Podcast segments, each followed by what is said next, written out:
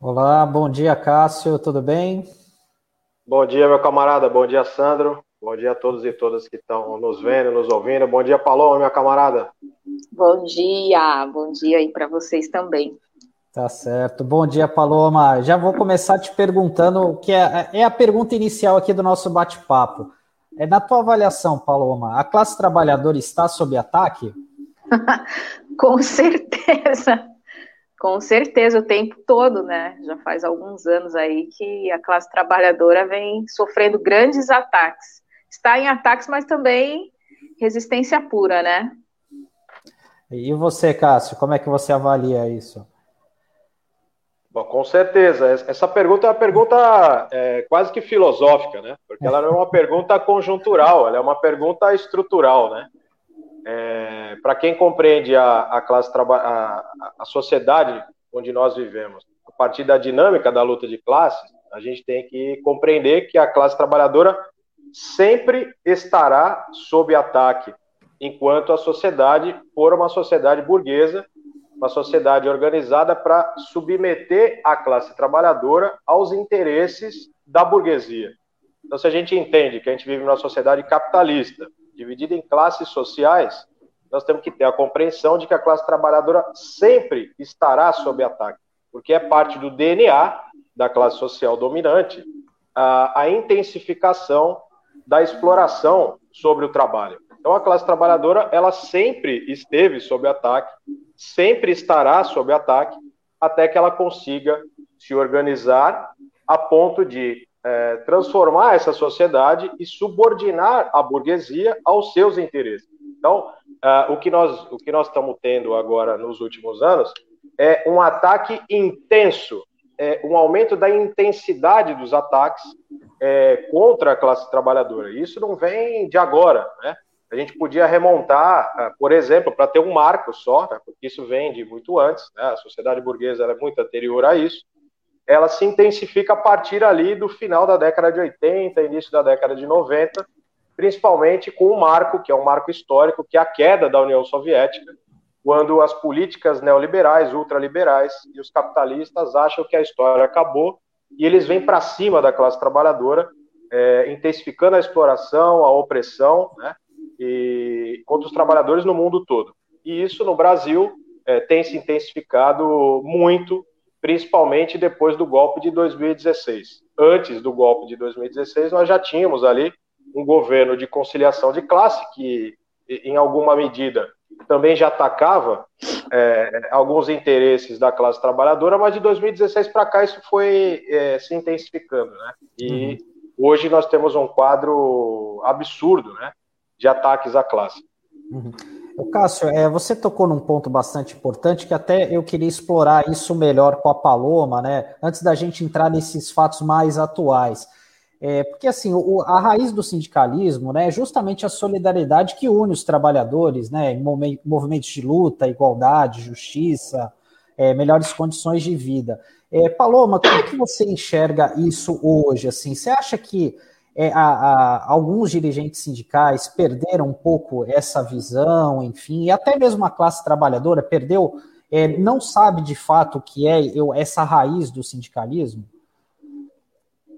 Eu acredito que sim, né? Com todo esse contexto que o camarada ali acabou de citar, e com todos os ataques, com todos os retrocessos, eu acho que não é nem esqueceu. Né, a dinâmica do dia a dia, a dinâmica diária, ela faz com que você tente sobreviver.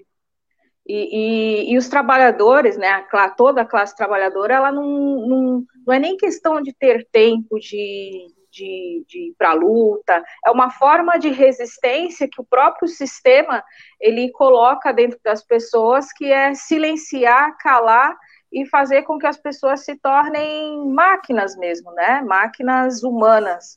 E infelizmente, eles estão acabando com o movimento sindical, tentando acabar, né?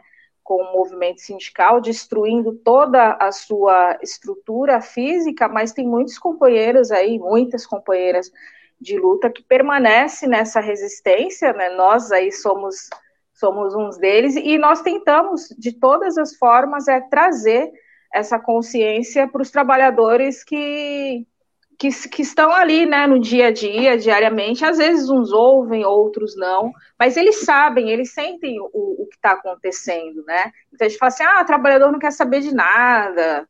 Eles querem saber, mas assim, o sufocamento, o sucateamento, o capitalismo diário, ele acaba fazendo com que a sobrevivência hoje ela seja mais importante do que qualquer outra luta.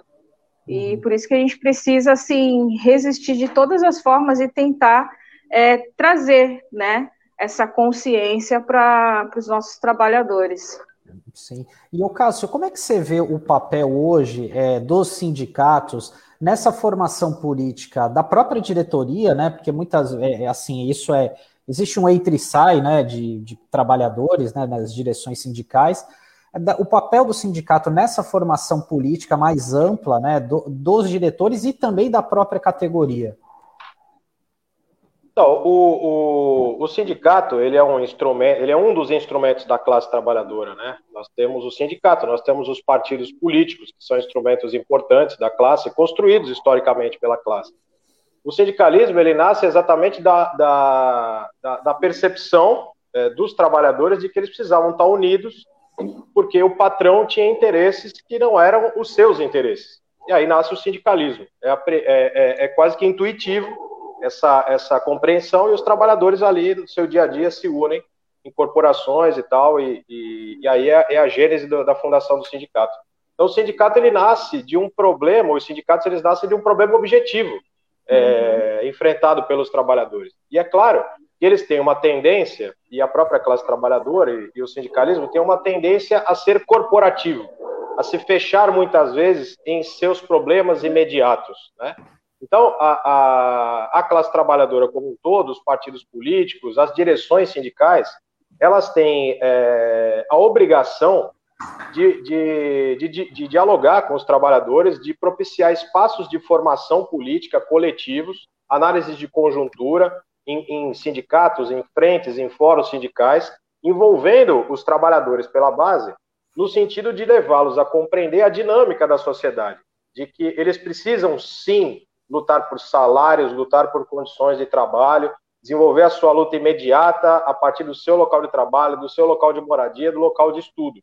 Mas eles precisam relacionar essa luta diária, essa luta imediata, a um projeto de sociedade. Eles precisam compreender, o trabalhador precisa desenvolver a chamada consciência de classe, compreender a dinâmica da luta de classe, para que ele possa atuar em todas as esferas da sua vida, a partir de uma concepção de mundo calcada na realidade. E a realidade é a sociedade burguesa que ele vive. Então ele precisa compreender essa dinâmica. Então o papel das direções sindicais, dos partidos políticos, das organizações da classe trabalhadora, eles são fundamentais para fazer com que o trabalhador ele desenvolva a consciência política, que vá do campo da intuição, isso é teoria do conhecimento clássica, você sai da intuição para o conhecimento científico, né? Então, o sindicalista, o dirigente sindical, ele precisa ter rigor na sua fala, mas ele precisa ser popular também, ou seja, nós precisamos fazer com que o trabalhador compreenda a dinâmica da sociedade, né? E isso é no dia a dia, é o que eu faço, é o que a Paloma faz, é o que nós estamos fazendo aqui diariamente. E isso não é fácil, porque do outro lado nós temos toda uma dinâmica da sociedade burguesa, pelos meios de comunicação, pelo patrão, pelo prefeito, pelo governador, colocando uma concepção de mundo reprodutiva, de que a sociedade burguesa é assim, naturalizando as coisas, e de que ele tem que se contentar ou com a sua condição de explorado, ou em sonhar em um dia com a mobilidade social para passar a ser um burguês, né? Então nós precisamos pensar em como superar isso, isso não é fácil, isso é histórico, e é o nosso arroz com feijão de todo dia. Tá certo. Paloma, agora falando um pouquinho desses desafios atuais, né, dessas dificuldades que surgiram aí a partir de 2017, né, com o governo Temer, né, o governo Temer foi iniciado depois do golpe em maio de 2016, né, veio a famigerada reforma trabalhista, né, que criou uma espécie, que deixou de ser um sistema protetor, né, dos trabalhadores, e desequilibrou essa força entre capital e trabalho, e também teve uma lei que também, a terceirização, que liberou geral, né, a terceirização para todos, para todas as áreas. E a categoria de vocês é muito afetada com essa questão da terceirização, né? A gente sabe que vira e mexe, principalmente, por exemplo, em Cubatão, sabe? Tem aquele entre e sai de empresas, muitas vezes os trabalhadores ficam a ver navios, né? Porque a empresa vai embora, não consegue ter os seus direitos. Como é que ficou isso depois dessa reforma trabalhista? Você sentiu que os trabalhadores tiveram uma dificuldade maior de acessar a justiça do trabalho, de buscar e lutar pelos seus direitos? Ah, com certeza. A terceirização por si só ela já é precarização total, né? O SINDI Limpeza ele é 100% trabalhadores terceirizados. Né, todas as empresas, os trabalhadores que nós defendemos, no caso, que nós representamos, são trabalhadores 100% terceirizados. Então, já era muito ruim, né, trabalhar com a terceirização, porque a rotatividade ela é muito grande. E pós essa deforma, né, essa deforma trabalhista, isso cresceu mais ainda. Essa questão dessa rotatividade, vocês terem uma ideia, nós temos trabalhadores na base, né, na categoria, que está há 20 anos na categoria, mas nunca conseguiu tirar uma férias ou receber um 13º, 20 anos, numa categoria. Por quê? Porque a terceirização, ela faz isso mesmo. Você fica 3 meses, 4 meses, a empresa sai, entra outra, e nós temos pessoas, né, trabalhadores nessas condições, com 70 anos de idade, essa pessoa, ela não vai conseguir se aposentar. Né? É uma categoria, o asseio e conservação, ela é uma categoria que nós temos muitas pessoas idosas, 70, 60, a faixa de 50 anos para cima, ela é muito grande. Então, isso dificultou assim ainda mais, né? Precarizou ainda mais os serviços, e as prefeituras, elas se aproveitaram mais dessa questão da reforma trabalhista e com essa legalização da terceirização, porque as empresas picaretas que vieram para a região, ou que já estavam instaladas na região, ou políticos que se aproveitaram dessa situação e abriram empresas também, que houve muito isso, é absurda. Aqui em Cubatão, Guarujá, nós temos grandes problemas também com as empresas terceirizadas do Guarujá, que é empresa de vereador, que é empresa de, né, aqui em Cubatão também, São Vicente, todas essas cidades. Então, a terceirização, ela veio para matar ainda mais, né, essa mão de obra. Aí, os trabalhadores, muitos trabalhadores, e aí eu vou falar na maioria mulheres, né, a nossa categoria, ela é uma maioria de mulheres, 80% dessa categoria são mulheres pretas, então aí a gente está falando de uma questão extremamente estrutural, né, quando a gente fala da questão da divisão de classes, dessas pessoas, elas têm que saber, né, qual que é o papel dela na sociedade, e é o papel do sindicato também, levar essa reflexão para esses trabalhadores e para essas trabalhadoras. Por que a população preta, a classe trabalhadora preta, ela está sempre atrás dos balcões, dos banheiros, né, ou escondida sempre embaixo de uma escada, né? Quando você for num lugar, na maioria dos lugares, os trabalhadores da limpeza, eles estão sempre lá atrás ou sempre embaixo de uma escada. É esse o lugar que esta burguesia, que este capitalismo, ele tenta colocar, até por uma questão estrutural no Brasil, né, serviçal, que ainda se carrega hoje, é de entender que as mulheres pretas e os homens negros, eles têm que ser serviçais e eles têm que estar nesses lugares. E nós tentamos trazer isso para esses trabalhadores, que não, vocês não têm que estar nesses lugares. Né, que os nossos direitos, eles têm que ser, nós tentamos trazer a igualdade de oportunidades em todas as categorias, para todas as categorias, que nós podemos almoçar, sentar para almoçar, junto com os professores, junto com os médicos, e não haver esta divisão que há e existe em vários locais, né? Então, tem essa questão também. Tem os patrões, tem os colegas que têm uma situação melhor ou uma profissão que se acham melhor, né? Porque eu sou médico ou porque eu sou professor, então não posso sentar com auxiliar de limpeza porque não é legal. Então, porque é um trabalhador terceirizado, né? Então, existe muito essa questão, assim, e é uma luta diária, né? E isso também implica, por exemplo, na própria direção do sindicato, quando você vai montar uma chapa. Às vezes você monta uma chapa e tudo isso demora, né, até a homologação, até a eleição, e aí quando você vai ver aquele trabalhador já foi demitido, e aí você tem que correr atrás de novo. Então, ao longo de um mandato de uma categoria 100% terceirizada, você perde 50% da direção desse sindicato. Então, isso é um retrocesso muito grande, né? Porque para você conseguir mobilizar todos esses trabalhadores é muito complicado. E aí, e a terceirização, ela tem uma face tão escravocrata, sabe, tão racista.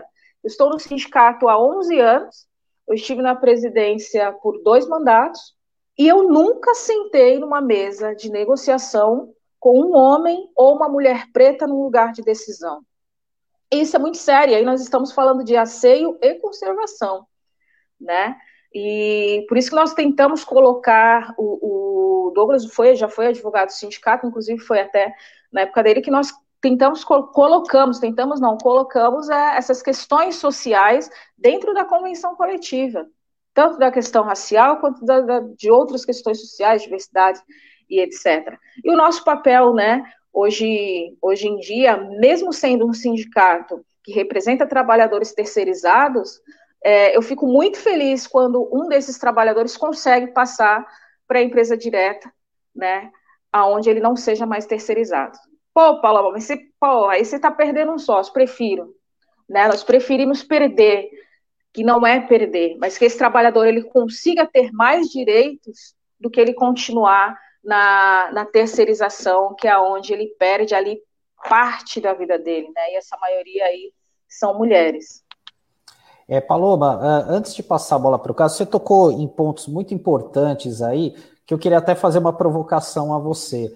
Como é que você vê hoje o movimento sindical, de uma certa forma, lidar com essas questões referentes ao racismo, a questão da diversidade sexual, do sexismo, né, que você falou, bem aqui da categoria, quase 80% são mulheres. Você acha que o movimento sindical precisa trabalhar melhor essas questões nas diretorias, dialogar melhor com os trabalhadores em relação a isso?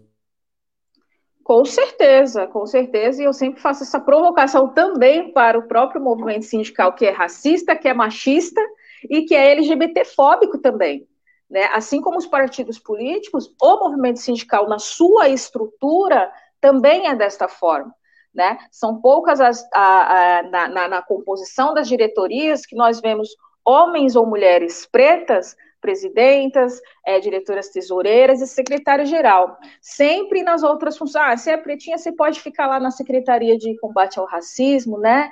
Ou se é mulher, mas aí se tiver uma mulher branca, essa mulher branca passa à frente, porque às vezes tem mais intelectualidade nessas discussões. Então, o movimento sindical, nós sempre fazemos essa provocação dentro do próprio movimento e de todas as categorias, né?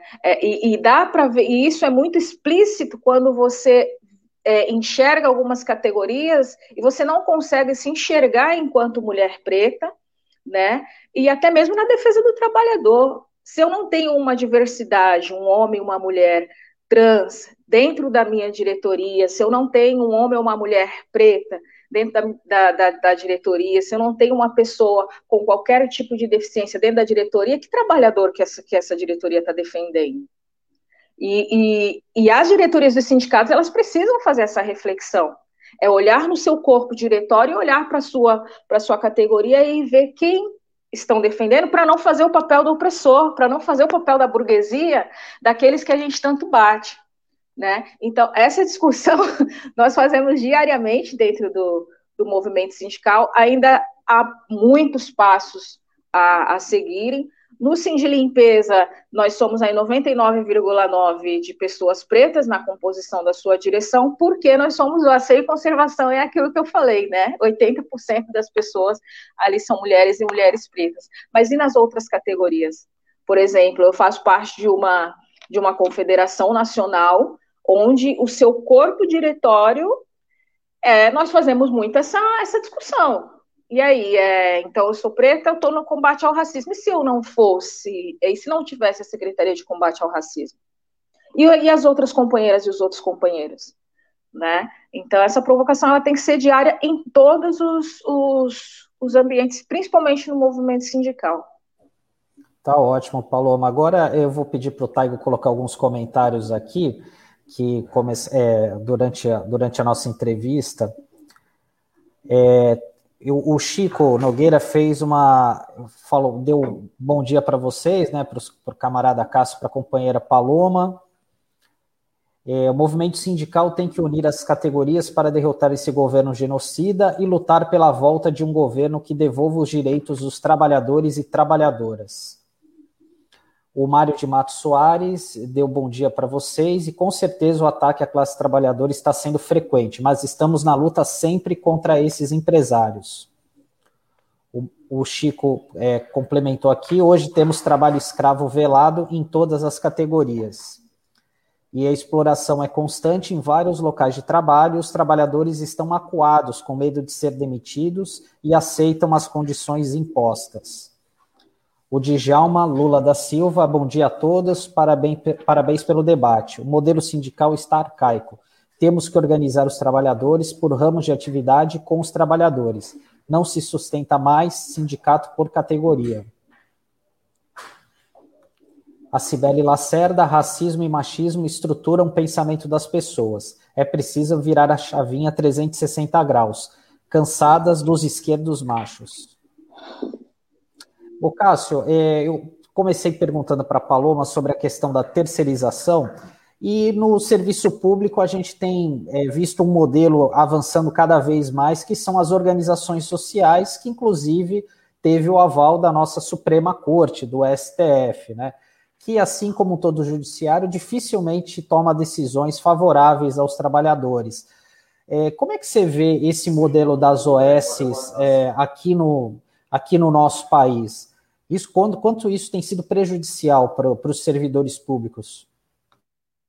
Bom, vamos lá. Bom, primeiro é uma satisfação ouvir a Paloma, porque na pessoa da Paloma a gente vê que a Laudelina de Campos Melo vive, né?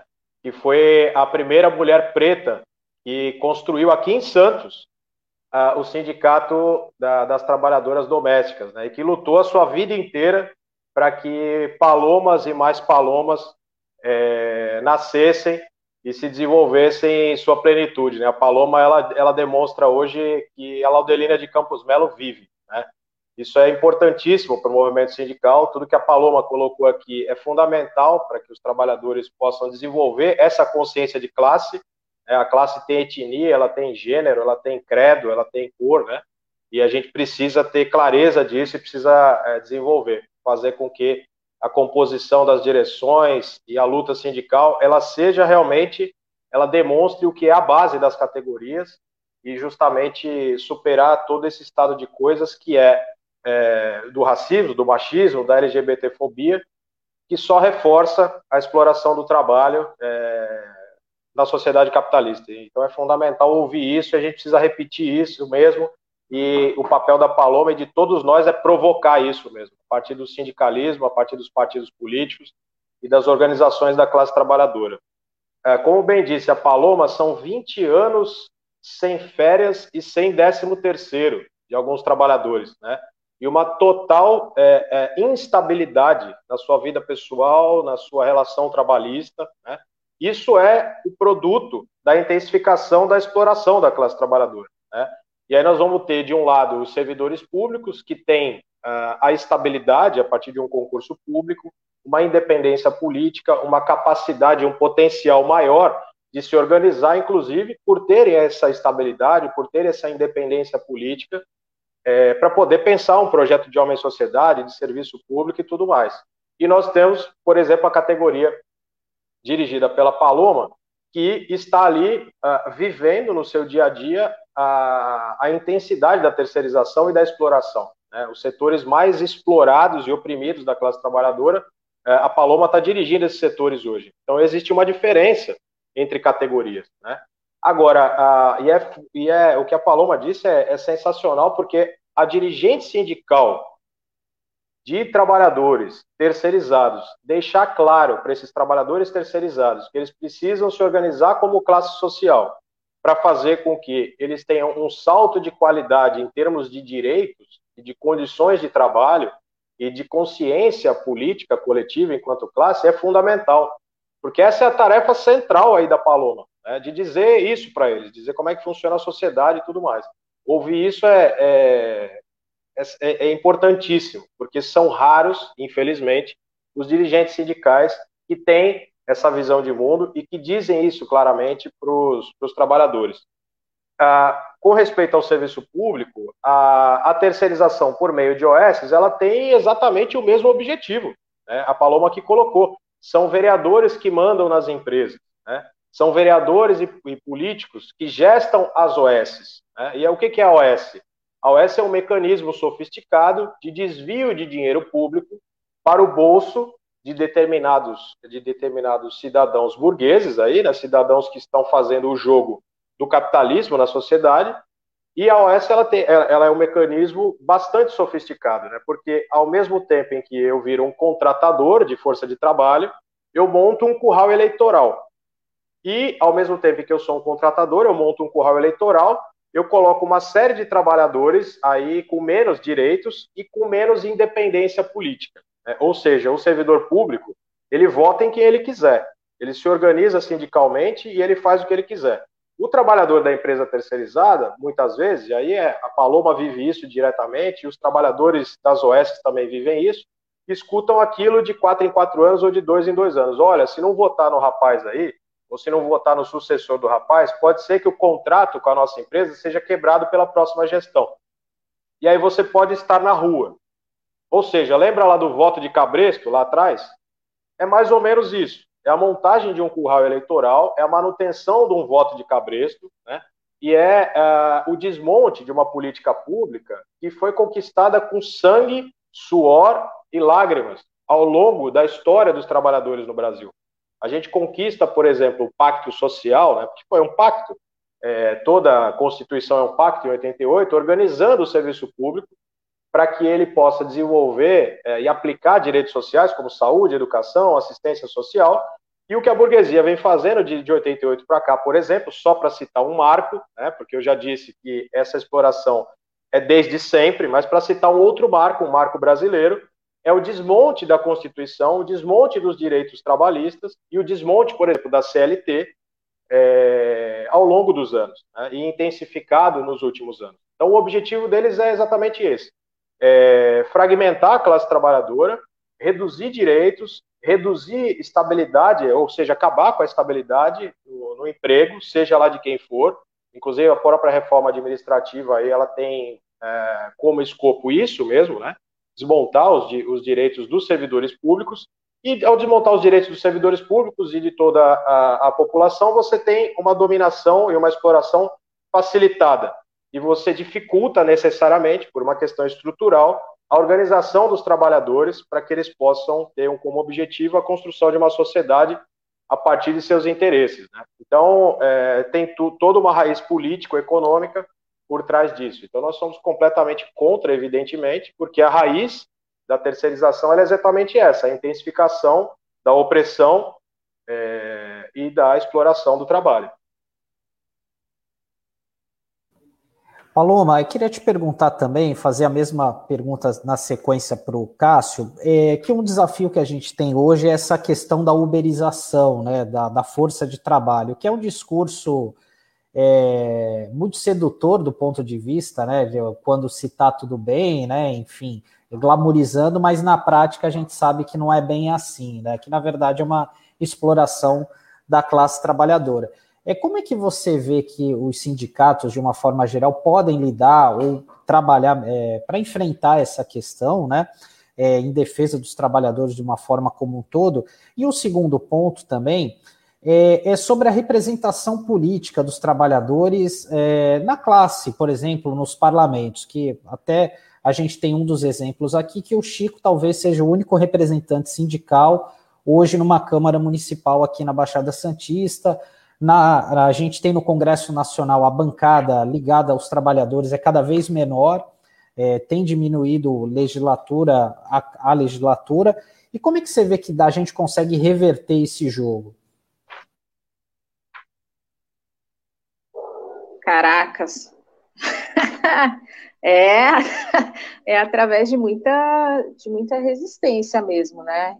De fato, hoje a representação política para a classe trabalhadora está extremamente defasada, né? E é questão de conscientização. O Cássio, ele falou uma coisa assim de extrema importância que cai justamente aonde nós estamos nesse ponto que você falou. Que, por exemplo, aqui a terceirização, aqui em Platão nós temos um exemplo ótimo, né? Para não falar assim assustador. A prefeitura do município, ela contratou uma empresa que trabalha em todos os órgãos municipais, escolas, Câmara Municipal, garagem da Câmara Municipal e todas as portarias desses órgãos públicos, praticamente tudo, UBS, né? Enfim, uma única empresa. E com um detalhe que o Cássio falou, todos esses trabalhadores são indicações de vereadores, todos. Aí nós estamos falando num número grande de trabalhadores.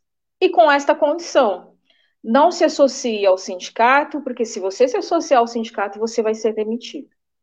Não queremos nenhuma denúncia do sindicato aqui, porque senão nós vamos descobrir, você será demitido.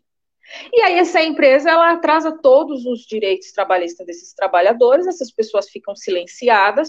Por quê? Porque eles pegam da miserabilidade que essa pessoa está vivendo, que essas pessoas estão vivendo, e aí vem ali no voto do cabresto, que foi o que aconteceu na última eleição. E é lógico que a nossa representatividade política, ela vai caindo. E isso é uma estratégia deles, assim, absurda. E aí nós falamos para a classe trabalhadora, a estratégia deles está dando certo. E se nós não acordarmos, enquanto população, sociedade civil e trabalhadores, assim como o racismo, o desemprego, ele será extremamente estrutural, ele já está vindo para essa questão. O desemprego, ele se tornará estrutural, normal. E aí nós vamos entrar nessa questão. Quem que eu procuro lá na tua cidade para me arrumar um emprego? Ou uma cesta básica, né? Então, eles estão usando da miserabilidade das pessoas para quebrar toda a representatividade política. Por quê? O movimento sindical, ele também estrutura vários partidos, mais os de esquerdas do que o de direita, né? Infelizmente, tem alguns sindicalistas que defendem esse governo neoliberal. Infelizmente, são poucos, mas ainda existem. Então, é acordar mesmo o povo e a classe trabalhadora para essas questões. Como você mesmo citou, aqui na nossa região nós só temos um representante do movimento sindical. E aí, quando um de nós saímos candidatos ou candidatas, é louco, cara, porque você tem toda aquela representatividade política, ou na sua cidade, ou na sua categoria, ou na sua comunidade, e enfim, mas só que o capitalismo, ele vem de uma forma que ele é muito mais assassino e avassalador do que qualquer outro vírus. E ele cala, ele silencia, ele mata. E é isso que eles estão tentando fazer com toda a representação política. Eu ainda acho, eu sou muito... Às vezes eu sou meio... Né, as pessoas falam, você é meio louco. Porque tem que haver uma revolução nesse país. Se não houver uma revolução, e eu acho que essa revolução, essa transformação, vai vir das mulheres. Desculpem vocês, homens, mas acho que a transformação, a revolução desse país, cara, vem das mulheres que estão aí na linha de frente dos movimentos sociais, sabe, dos coletivos, está fazendo todo um debate, e nós estamos puxando aí os homens também para vir para essa luta, porque se isso não acontecer, este atropelo, esse trator, aí que nós, né, a gente consegue ter essa visão, se por um acaso isso vier a acontecer, vai ficar muito pior do que já está, muito pior, né? Eles nos perseguem o tempo todo, enquanto sindicalista. O tempo todo nós sofremos perseguições de todas as formas inimagináveis que vocês possam pensar aí. E se for um sindicato, um sindicalista que vai para o fronte, aí é pior ainda. Mas a gente está aqui é para resistir mesmo, né? Para resistir, é para denunciar e é para contrapor todos esses retrocessos. E a população precisa acordar, a classe trabalhadora precisa acordar, nós precisamos ter representantes que nos defendam e nós também cobrar esses representantes que entram lá, porque às vezes muitos deles e delas esquecem de onde veio. E aí se perder essa essência, né, é ruim. Muitas vezes a pessoa que acaba saindo candidata, né, uma liderança, né, sindical, às vezes a primeira pessoa a criticar é justamente o integrante da própria categoria, né? Justamente talvez por não entender essa visão de classe, né? Como o Cássio bem explicou, né, Cássio? E esse é o desafio, né, Cássio? Porque as pessoas acabam votando no empresário, no usineiro, no fazendeiro, no pecuarista, mas não votam no representante do trabalhador, né? Então, eu não quero que vocês cortem os pulsos, entendeu? Mas é que eu vou colocar que o buraco está mais embaixo ainda, a coisa está mais grave. Porque aí, dialogando com o que falou a Paloma, né?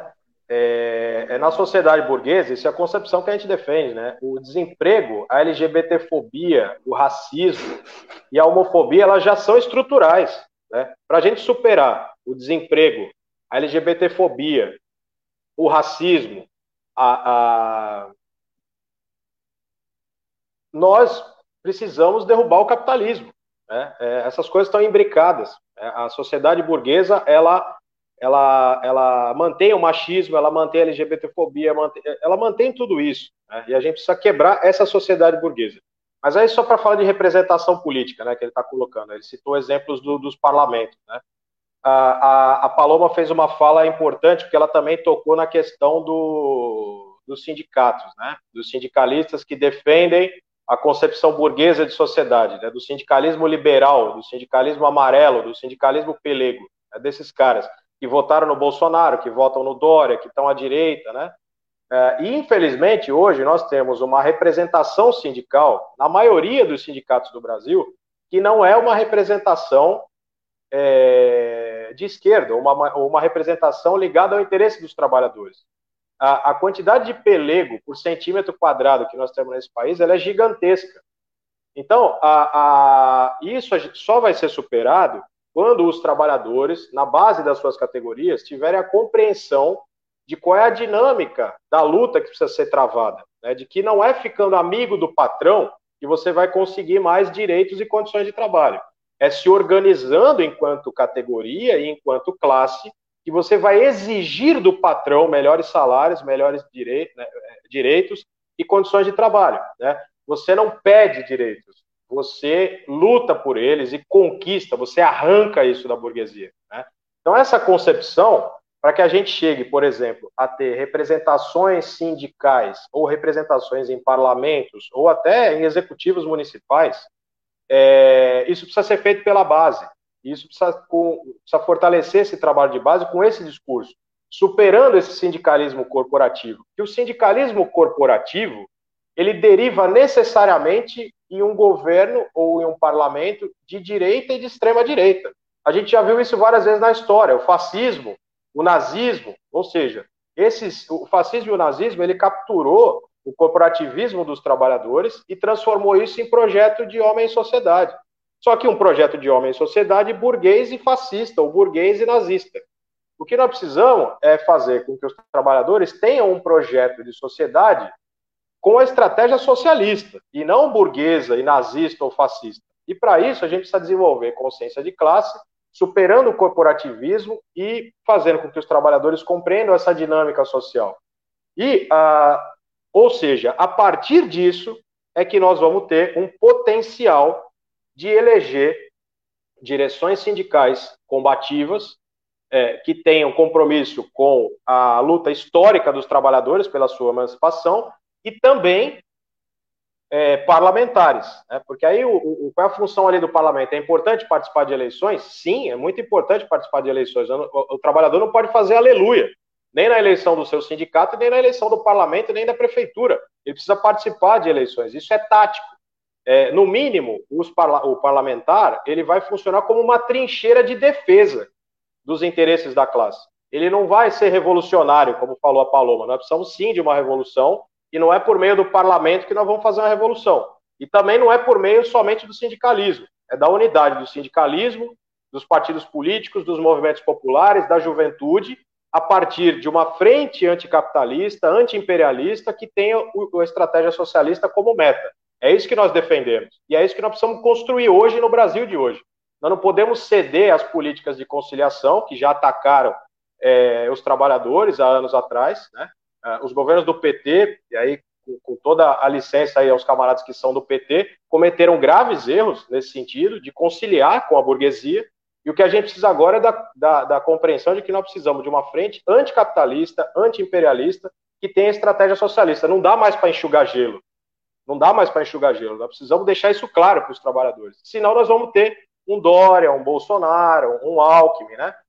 Ou um Ciro Gomes, né? Ou o Lula voltando mais rebaixado ainda do que ele foi nos seus últimos mandatos, ainda que tenha feito algo interessante do ponto de vista imediato para a classe trabalhadora. O que nós precisamos é objetivar o socialismo. É isso aí, Cássio. Agora a gente tem alguns outros comentários que foram feitos aqui, a gente vai dar uma lida. O Mário de Mato Soares: excelente debate, temos que mostrar aos trabalhadores que juntos somos fortes, e mantendo essa unidade combateremos esses tubarões. Hashtag fora Bolsonaro genocida.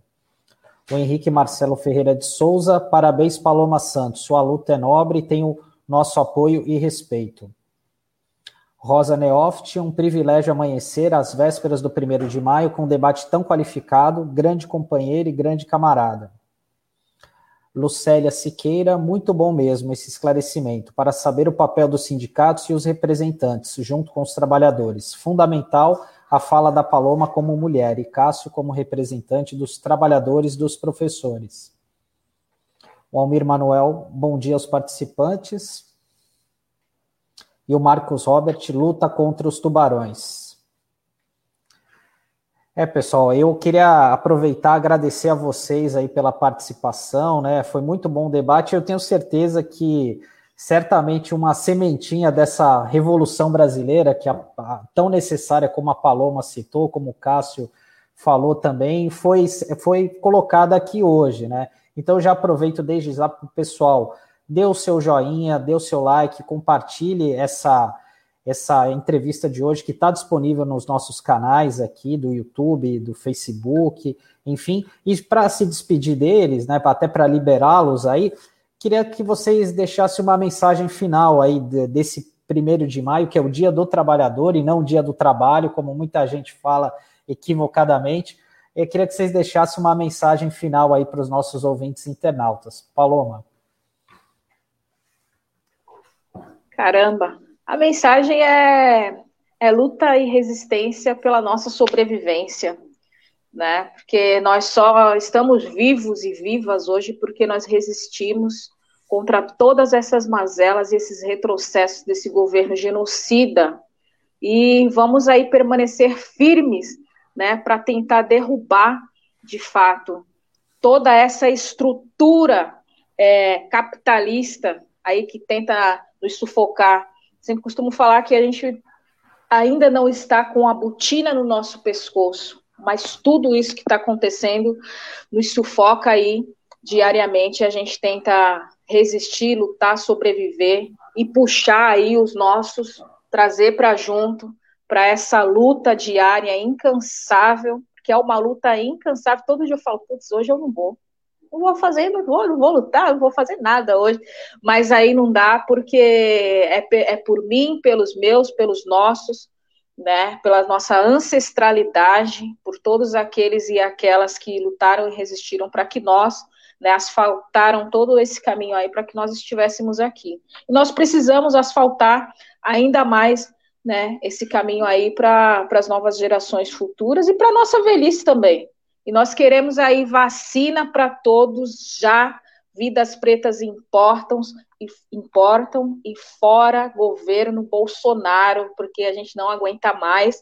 E nas próximas eleições, gente, vamos votar aí com consciência, porque não adianta tirar esse verme que está aí na presidência e todos os seus coloios, né, e colocar outros aí, deputados, senadores e presidente ou presidenta, que não represente a classe trabalhadora e nem a população brasileira. E muito obrigada pelo convite.